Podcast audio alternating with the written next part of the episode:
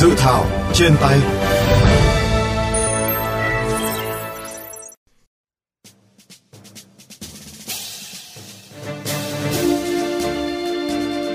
Thưa các bạn, dự thảo luật quản lý vũ khí và vật liệu nổ sửa đổi do Bộ Công an soạn thảo có 8 chương 75 điều, gồm những quy định chung quản lý sử dụng vũ khí, quản lý sử dụng vật liệu nổ, tiếp nhận, thu gom, phân loại, bảo quản, thanh lý, tiêu hủy vũ khí, vật liệu nổ, công cụ hỗ trợ và điều khoản thi hành. Cụ thể tại dự thảo luật này, Bộ Công an đề xuất sửa đổi bổ sung một số quy định liên quan đến thủ tục cấp các loại giấy phép, giấy xác nhận về vũ khí, vật liệu nổ, tiền chất thuốc nổ, công cụ hỗ trợ nhằm thực hiện cải cách, đơn giản hóa thủ tục hành chính, cắt giảm các loại giấy tờ trong hồ sơ thủ tục hành chính, tạo điều kiện thuận lợi cho cơ quan, tổ chức doanh nghiệp và người dân trong thực hiện các thủ tục hành chính. Bên cạnh đó, dự thảo luật quản lý vũ khí và vật liệu nổ sửa đổi cũng đề xuất sửa đổi bổ sung quy định cho phép tổ chức doanh nghiệp nước ngoài cho tặng viện trợ vũ khí, công cụ hỗ trợ cho Việt Nam để tận dụng nguồn vũ khí công cụ hỗ trợ phục vụ nghiên cứu sản xuất, trang bị sử dụng vũ khí công cụ hỗ trợ. Ngoài ra tại dự thảo luật này, Bộ Công an cũng đề xuất sửa đổi bổ sung quy định về cấp giấy phép theo hướng thống nhất, cấp một loại giấy phép sử dụng vũ khí công cụ hỗ trợ không có thời hạn và chuyển việc cấp giấy phép xác nhận đăng ký sang cấp giấy phép sử dụng. Đặc biệt, tại dự thảo luật quản lý vũ khí và vật liệu nổ sửa đổi, Bộ Công an cũng đề xuất sửa đổi khái niệm về vũ khí, công cụ hỗ trợ theo hướng bãi bỏ khái niệm vũ khí thô sơ, súng săn, sửa đổi, bổ sung, hoàn thiện khái niệm vũ khí quân dụng, vũ khí thể thao, vũ khí thô sơ. Theo quy định của Bộ Công an, vũ khí thô sơ bao gồm kiếm, giáo, mác, thương, lưỡi lê, đao, mã tấu, côn, quả đấm, quả chùy, cung, nỏ, phi tiêu và dao có tính sát thương cao. Bộ trưởng Bộ Công an ban hành danh mục vũ khí thô sơ. Theo Bộ Công an, thực tế tội phạm sử dụng vũ khí thô sơ, các loại dao diễn biến phức tạp, có chiều hướng gia tăng, năm sau cao hơn năm trước. Bởi vậy, việc sửa đổi bổ sung các khái niệm trên sẽ xử lý hình sự ngay các hành vi vi phạm về các loại vũ khí này, đáp ứng yêu cầu công tác phòng ngừa đấu tranh phòng chống tội phạm. Dự thảo luật quản lý vũ khí và vật liệu nổ sửa đổi đang được Bộ Công an lấy ý kiến rộng rãi các bộ ngành và các địa phương, lấy ý kiến rộng rãi của nhân dân. Dự kiến sẽ được Bộ Công an tiếp tục chỉnh lý sau khi tổng hợp ý kiến góp ý, được Bộ Tư pháp thẩm định trước khi trình Quốc hội cho ý kiến vào kỳ họp thứ 7 vào tháng 5 năm 2024.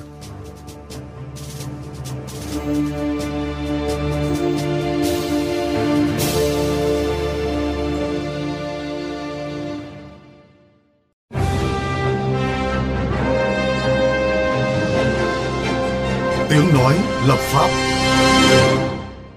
quý vị, vì sao Bộ Công an đề xuất bổ sung dao có tính sát thương cao vào danh mục vũ khí thô sơ?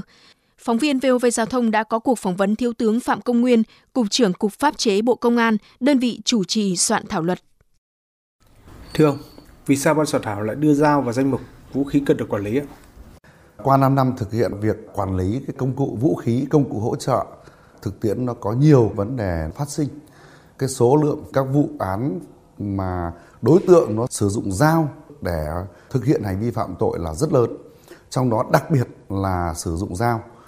Nhiều đối tượng mà đặc biệt là các băng ổ nhóm đối tượng sử dụng dao có tính sát thương cao hoặc là hoán cải những cái dao à, có tính sát thương cao thành những cái vũ khí rất nguy hiểm.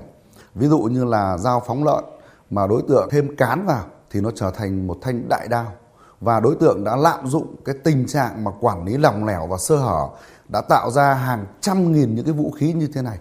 Trong cái quá trình đấu tranh phòng chống tội phạm thì ờ, chúng tôi thấy nó rất nguy hiểm. Và phải có những cái chế tài những quy định để chúng ta xử lý hành vi này. Cho nên là trong dự thảo luật lần này ấy, thì ờ, chúng tôi có đưa cái dao mà có tính sát thương cao vào trong danh mục vũ khí thô sơ. Ông có cho rằng quy định như vậy sẽ khó thực thi bởi dao được sử dụng phổ biến trong cuộc sống hàng ngày? Việc quy định dao có tính sát thương cao là vũ khí thô sơ thì cũng kèm theo cái điều kiện là sử dụng cái loại à, công cụ này trong đời sống.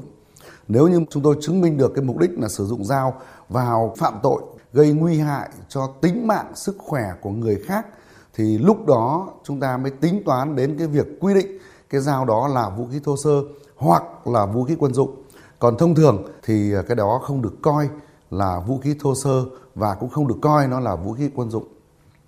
Khi xây dựng quy định này, ban soạn thảo đã tham khảo kinh nghiệm thế giới ra sao ạ? Cái này chúng tôi cũng đã tham khảo cái pháp luật hình sự của nhiều quốc gia ở trên thế giới. Ví dụ ở Úc người ta quy định có những cái địa điểm như là nơi công cộng và trường học là những nơi cấm mọi người không được mang dao đến. bất kỳ một loại dao nào mà mang đến đó khi bị phát hiện là có thể bị xử tù.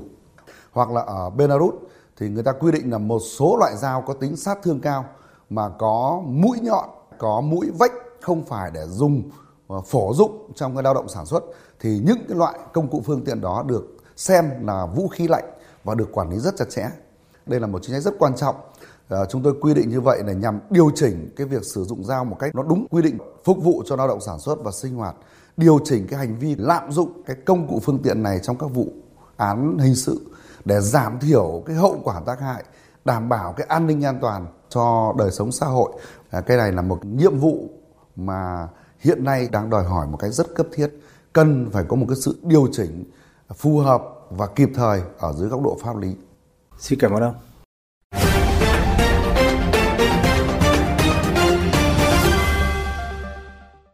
Thưa quý vị, việc đưa dao vào danh mục vũ khí thô sơ để quản lý sẽ có những tác động xã hội thế nào? Phóng viên VOV Giao thông có cuộc phỏng vấn Thiếu tướng Nguyễn Thanh Hồng, nguyên Ủy viên Thường trực Ủy ban Quốc phòng An ninh xung quanh nội dung này. Thưa ông,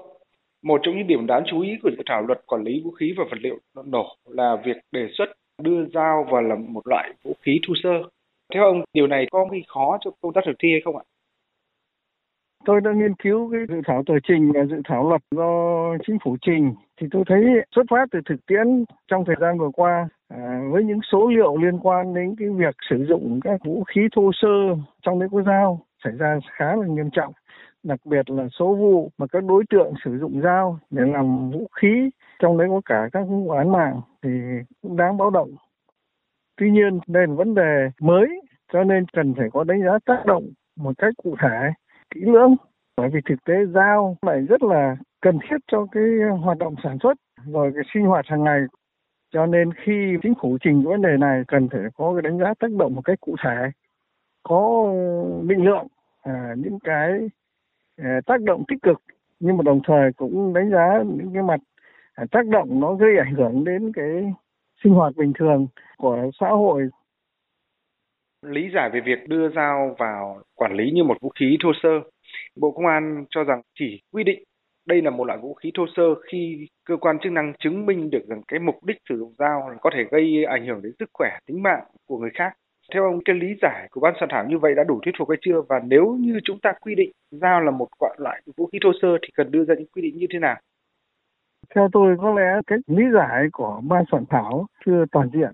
Bởi vì các công cụ, các cái vật dụng khác, nếu đối tượng sử dụng làm phương tiện để gây án thì không phải chỉ có dao, nó có thể còn nhiều cái dụng cụ uh, phương tiện khác, chẳng hạn như búa. Ở đây từ số lượng của các cái vụ án trong thời gian vừa qua đấy mà ban soạn thảo đưa giao vào quản lý như công cụ phương tiện hỗ trợ thì trong một trường hợp nhất định nó cần thiết nhưng việc quy định cụ thể như thế nào, rồi chế độ quản lý nó ra làm sao để mà đảm bảo là nó không ảnh hưởng đến cái hoạt động bình thường khác. Bởi vì nếu chỉ quy định như dự thảo luật thì việc quản lý cái giao này tôi nghĩ nó sẽ không cao và thứ hai nó phát sinh ra một số thủ tục hành chính có thể ảnh hưởng đến cái hoạt động sản xuất kinh doanh nhập khẩu xuất khẩu đối với loại dụng cụ này. Theo ông, nếu như dự thảo luật được ban hành thì nó sẽ có tác động xã hội như thế nào? Nếu như cái dự thảo đang xin ý kiến thì tôi thấy như thế này nó sẽ có ảnh hưởng nhất định đến cái việc sản xuất rồi là sử dụng loại phương tiện này ví dụ như con dao quắm dao phay dao phát là thuộc diện đối tượng được quy định trong luật là phải quản lý tuy nhiên thực tế hiện nay là cái việc sản xuất sử dụng hiện nay là theo nhu cầu của người tiêu dùng cho nên khi đưa vào quản lý đấy là phải đăng ký này rồi phải có à, đầy đủ các cái quy định theo yêu cầu của luật thì rõ ràng nó sẽ ảnh hưởng nhất định đến cái à, hoạt động bình thường đối với việc sản xuất rồi sử dụng cái loại phương tiện này. Xin cảm ơn ông.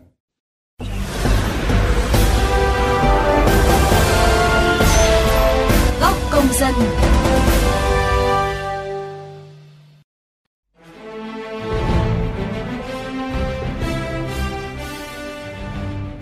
Thưa quý vị và các bạn, theo Bộ Công an, trong số 40.000 vụ phạm tội liên quan đến vũ khí và vật liệu nổ được phát hiện và xử lý trong thời gian qua, thì có trên 58% các vụ án liên quan đến việc sử dụng dao và vũ khí thô sơ, trong đó có các vụ phạm tội rất nghiêm trọng như giết người, bắt cóc, ma túy, cố ý gây thương tích, chống người thi hành công vụ. do đó rất cần thiết sửa đổi dự án luật này. Vì vậy, dự thảo luật quản lý vũ khí và vật liệu nổ sửa đổi do Bộ Công an soạn thảo nhằm khắc phục những bất cập này. Bạn kỳ vọng gì vào dự luật này nếu được ban hành các quy định mới của dự thảo luật sẽ có những tác động ra sao? Mời các bạn chia sẻ ý kiến và đóng góp qua hotline 02437 919191 qua Facebook VOV Giao thông hoặc có thể đóng góp ý kiến trực tiếp trên cổng thông tin điện tử của Bộ Công an.